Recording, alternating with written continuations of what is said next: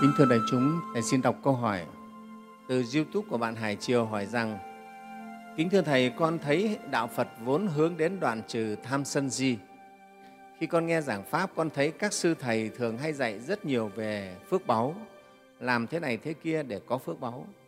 Nhưng con thấy như thế thì sẽ dẫn đến, dễ dẫn đến cái việc vì tham phước mà làm.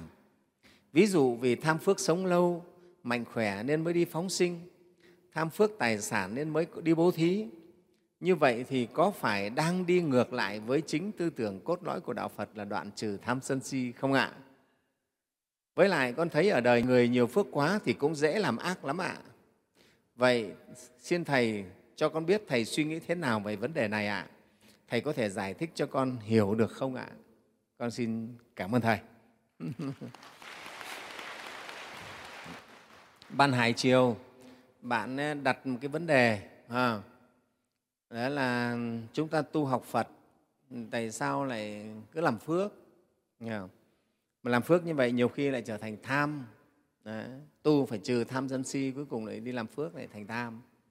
Và bạn dẫn ra ví dụ như là vì tham muốn có sức khỏe muốn sống lâu cho nên là phóng sinh là bố thí à, muốn có tài sản cho nên là bố thí phóng sinh vân vân.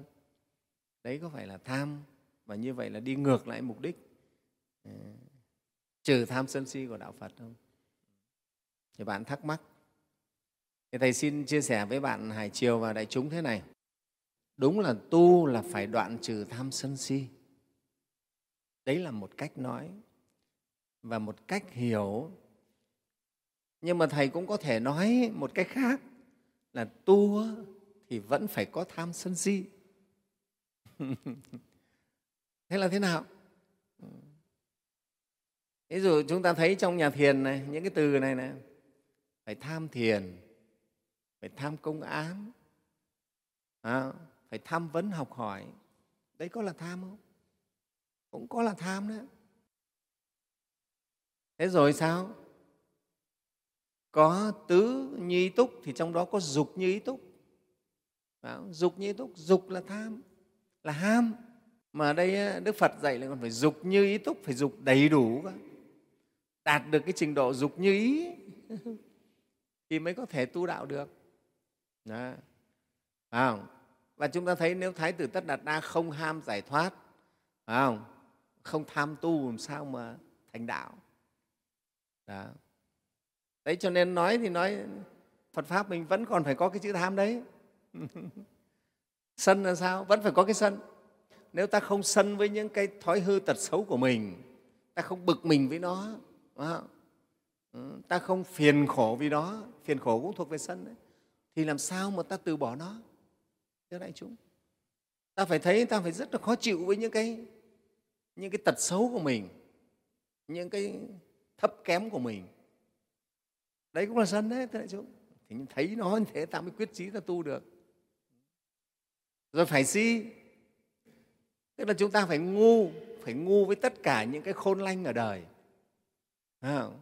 Đời khôn lanh, chanh chua đủ thứ và tinh khôn, gọi là là mọt đời đủ thứ, nhưng người tu thì là phải ngu những cái này nữa. không khôn lanh cái kiểu đời. Cái đại chúng đã phải ngu cái đó đi đấy. Thầy nói vui đấy cũng là si đấy, một cái si cái kiểu ấy. Giống như ông Nguyễn Bình Khiêm, ông có cái bài bài thơ, gọi là bài thơ nhàn, ông nói sao? Ta dại, ta tìm nơi vắng vẻ.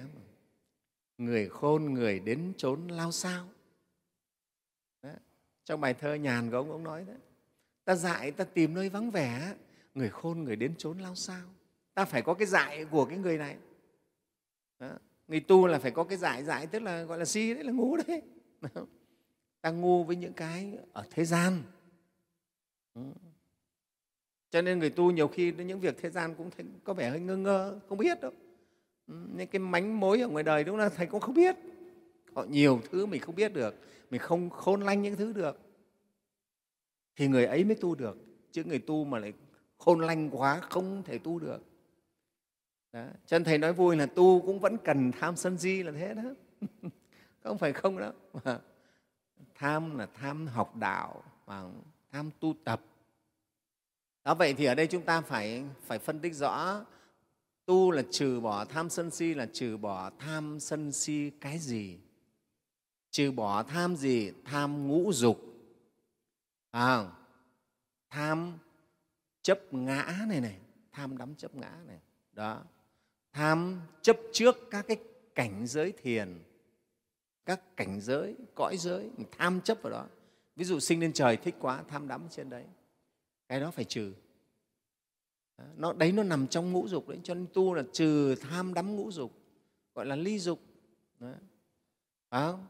chứ còn tham tu, tinh tấn tu là phải phải tham cái đấy nó nằm trong dục như ý túc đức phật dạy là dục như túc là phải tham muốn một cách tột độ đầy đủ tại chúng thấy nếu mà thái tử tất đạt đa không có cái ham muốn tột độ, làm sao mà hành khổ hạnh đến gầy xương như vậy phải không? Cũng giống như là bác hồ chúng ta đấy. Tôi có một ham muốn ham muốn tột độ. À, đó là sao? Làm sao cho dân ta được độc lập. Ai ai cũng có cơm ăn áo mặc ai cũng được học hành. Nếu bác không có cái ham muốn ấy cái tham ấy làm sao bác bác đi khổ sở để tìm con đường cứu nước? Đại chúng thấy không? Cho nên cái ham này cái tham này ấy, ta phải phân ra. Cái nào là cái tham đáng trừ cái nào là cái ham, cái tham mà đáng phải nuôi dưỡng? Đây, các phật tử hôm nay cũng là tham là tham học pháp. Nói cho như thế, cái từ tham của việt nam mình ấy, cái từ tham của việt nam mình thì nghe nó có vẻ không được hay lắm. Nhưng mà tiếng anh thì nó không có từ thế, tiếng anh nó là gì? I like, i need, i want, vào. Tôi thích, tôi muốn, tôi cần nó đều là dục cả đấy nó đều là cái chữ dục của mình hết á. Ừ. Cái chữ tham của mình nó cũng là chữ dục chứ không có gì khác ạ. Mà dục này á, những cái dục mà cái dục này là cần thiết. Nó thuộc về dục như ý túc là rất cần. À, không ai mà không nếu không có cái tâm ham học pháp làm sao trời rét này lên đây phải không? Ham chứ. Ừ. chúng ta cũng phải ham công đức chứ. Đấy đại chúng thấy không có công đức làm sao thành phật không có cái tâm ấy thì làm sao thành phật? À, thái tử tất đạt đa không có cái ham giải thoát cho mình và giải thoát cho chúng sinh. Làm sao mà có một cái cái hành trình như vậy được mà thành tựu được? Giác ngộ không có. Đấy. Thưa đại chúng, ai bản thân Thầy Thái Minh thế. Khi mà giác ngộ về tâm Bồ Đề, tự mình sinh ra một cái tâm mong muốn, đấy là ham đấy, là muốn, muốn, muốn kết duyên và giúp cho tất cả những mọi người biết Phật Pháp để cho mọi người bớt khổ, hết khổ. Thế cũng làm cái ham. Mà một ngày nào đó mà mình mất cái ham này rồi thì thôi thôi, không muốn làm gì nữa rồi. Đó, hỏng rồi thưa đại chúng. Phải không? cho nên người tu không phải là cái người dừng dưng với đời là cái người mà trong lòng không còn gì cả thưa đại chúng quả thật đấy nói là lặng nhưng mà cái đó là còn cho nên đức phật có một cái gọi là là dục bất giảm cái dục của phật là dục là gì? Dục về độ chúng sinh là bất giả. đó thưa đại chúng. Trong 18 pháp bất cộng của phật nó có những cái pháp như thế. Đấy như cho nói là đạo phật là diệt dục nhưng không phải là diệt tất cả các cái dục. Bản chất của dục nó chính là năng lượng thưa đại chúng. À, những cái năng lượng này chúng ta đưa nó về cái phía nào? Đưa về cái xứ đắm say ngũ dục đắm say vật chất. Wow. đắm say và chấp trước những cái cảnh giới cái khoái lạc trần gian thì cái đấy là cái nguy hiểm cái dục ấy phải bỏ. Đó. Đấy. dục nó giống như xăng ấy, thưa đại chúng. Đổ vào cái xe máy rồi cái xe máy mình chạy đi đâu? Chạy đi làm việc. À, đi cứu đời thì tốt còn xe máy để chạy đi để đánh võng. Đó. để mà đi trên đường để mà đua xe thì không được. Cái, cái, cái dục ấy là không có tội nhưng cái dùng cái dục ấy vào đâu? Cái ham này này dùng vào cái việc gì ham cái gì là phải trừ chỗ đó.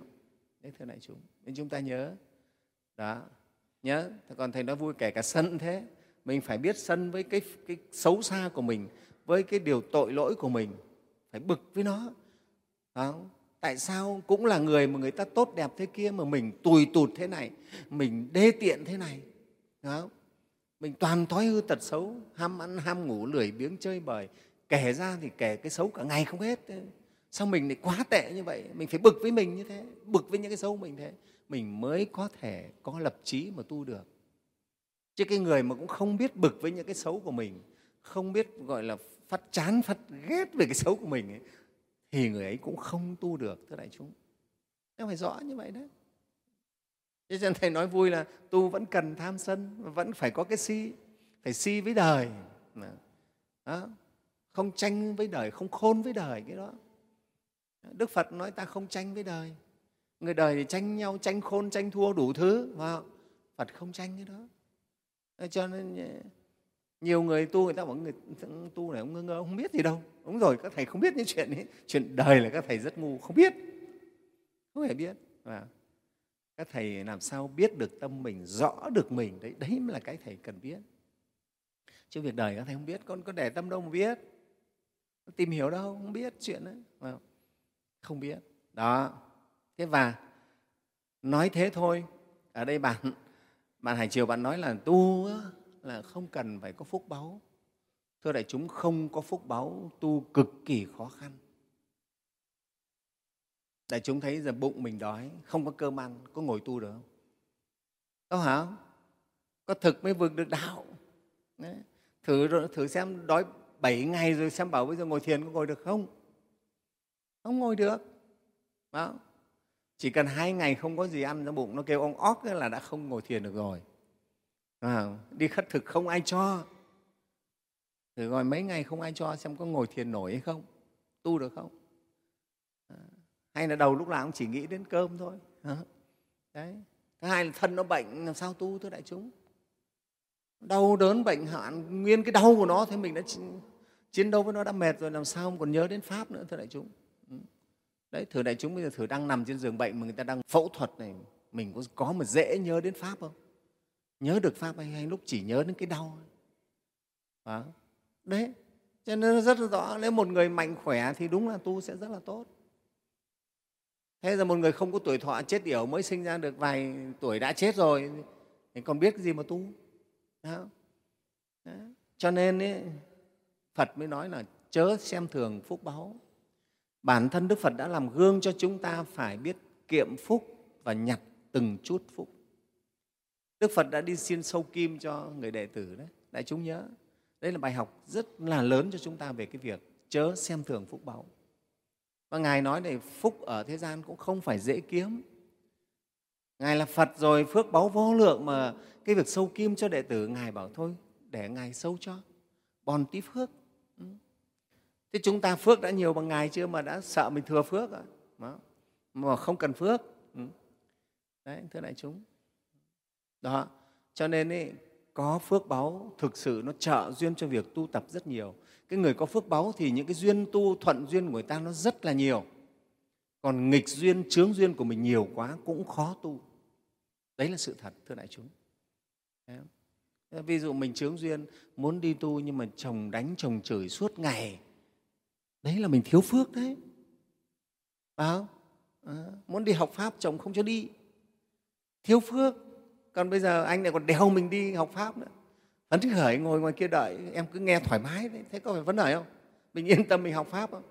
Đấy là người có phước. Nếu không tạo phước thì làm sao mà có những phước ấy được thưa đại chúng? Đấy, cho nên chúng ta nhớ là chớ xem thường phước vào nhưng tất nhiên chúng ta cũng không phải bị tham đắm nhớ không phải tham đắm nếu chấp trước và tham đắm thì cũng lại là sai nhưng không được xem thường nó cho nên Đức Phật nói là phước tuệ lưỡng toàn năng tác Phật. Phước tuệ là phước đức và trí tuệ đầy đủ mới có thể thành Phật được. Cho nên người con Phật tu tập không bỏ hai cái thứ này. Vừa phải làm phước, làm phước nhưng không không để mình bị đắm, không bị tham vào đó. Làm không đắm và vẫn phải học pháp và tu tập để mình khai mở trí tuệ. Đó, thưa đại chúng, hai cái này thì nó mới đủ được nhé cho nên chúng ta không lệch một cái gì đại chúng biết rồi đấy thời đức phật ấy sau khi đức phật thành đạo rồi ngài truyền pháp luân cho năm anh em ông kiều trần như thì một à, vương tôn công tử đã ngày ra xá vào, là con nhà rất giàu có. À, hôm ấy là thấy coi như các à, coi như là bà vợ, rất nhiều vợ không? coi sau một cái buổi liên hoan chè chén làm la liệt ra đấy. Ông nhìn ông thông ngán quá mấy bà này rồi. Thế là ông đời tôi sao khổ thế này, ông bỏ đi, ông tìm gặp phật. Phật thuyết cho bài thế giác ngộ, đắc quả là hán luôn thưa này chúng. Đấy, những người ta có phước nó nhanh thế đấy. Ừ thế sau đó là bốn người bạn của ông cũng kéo đến, thế là gặp phật, là tu đắc quả luôn. Đấy, thưa đại chúng còn rất là nhiều nữa vào mấy chục người bạn của ông ra sáng nữa. Rồi sau đó đến ngày xá lại phất mục kiều liên, toàn là những người đầy đủ phước báu đại chúng thấy không? Các ngài toàn là những người đầy đủ phước báu đấy chứ. Đấy. vua trần nhân tông là rất là có phước báu cho những người như thế họ rất dễ giác ngộ. Đại chúng nhớ là thiếu phước báu cái tâm ta giác ngộ được cũng rất ít. Cho nên người ta gọi là phước trí tâm linh. Khi phước đến thì tâm trí mình nó linh thông. Và linh thông thì mới nhập pháp mới có thể đắc pháp được. Chứ còn mình vô phước thì đại chúng nó, nó bó cái đầu mình vào. Bó cái tâm mình vào. Không nghe pháp cũng không hiểu gì. Như vịt nghe sấm rồi Đấy, cho nên đừng xem thường phước. Đấy đại chúng hiểu không nào? À, vua milan đà không phải là chú sa di chăm chỉ quét chùa làm gì có phước báu để làm vua và làm gì có trí tuệ thông minh để mà nhận pháp được mà kiếp này gặp hiểu được pháp để rồi khi xuất ra tu một thời gian là đắc đạo. Cho nên chúng ta đừng xem thường phước nghe không? vẫn làm phước và chăm chỉ tích lũy phước báu. Người tu thì tích lũy phước báu ở góc độ người tu. Phật tử tại gia tích lũy phước báu ở góc độ phật tử tại gia. Nghe không? Đó đều phải tích lũy hết đấy thưa đại chúng. Và không xem thường như thầy nói rồi. À, ta rất cần có phước báu để hỗ trợ cho việc tu tập của mình. Thiếu phước thì nó sẽ thiếu duyên và thiếu duyên thì chướng ngại rất nhiều. Khó tu tập khó thành đạo. Thế thôi. Nha.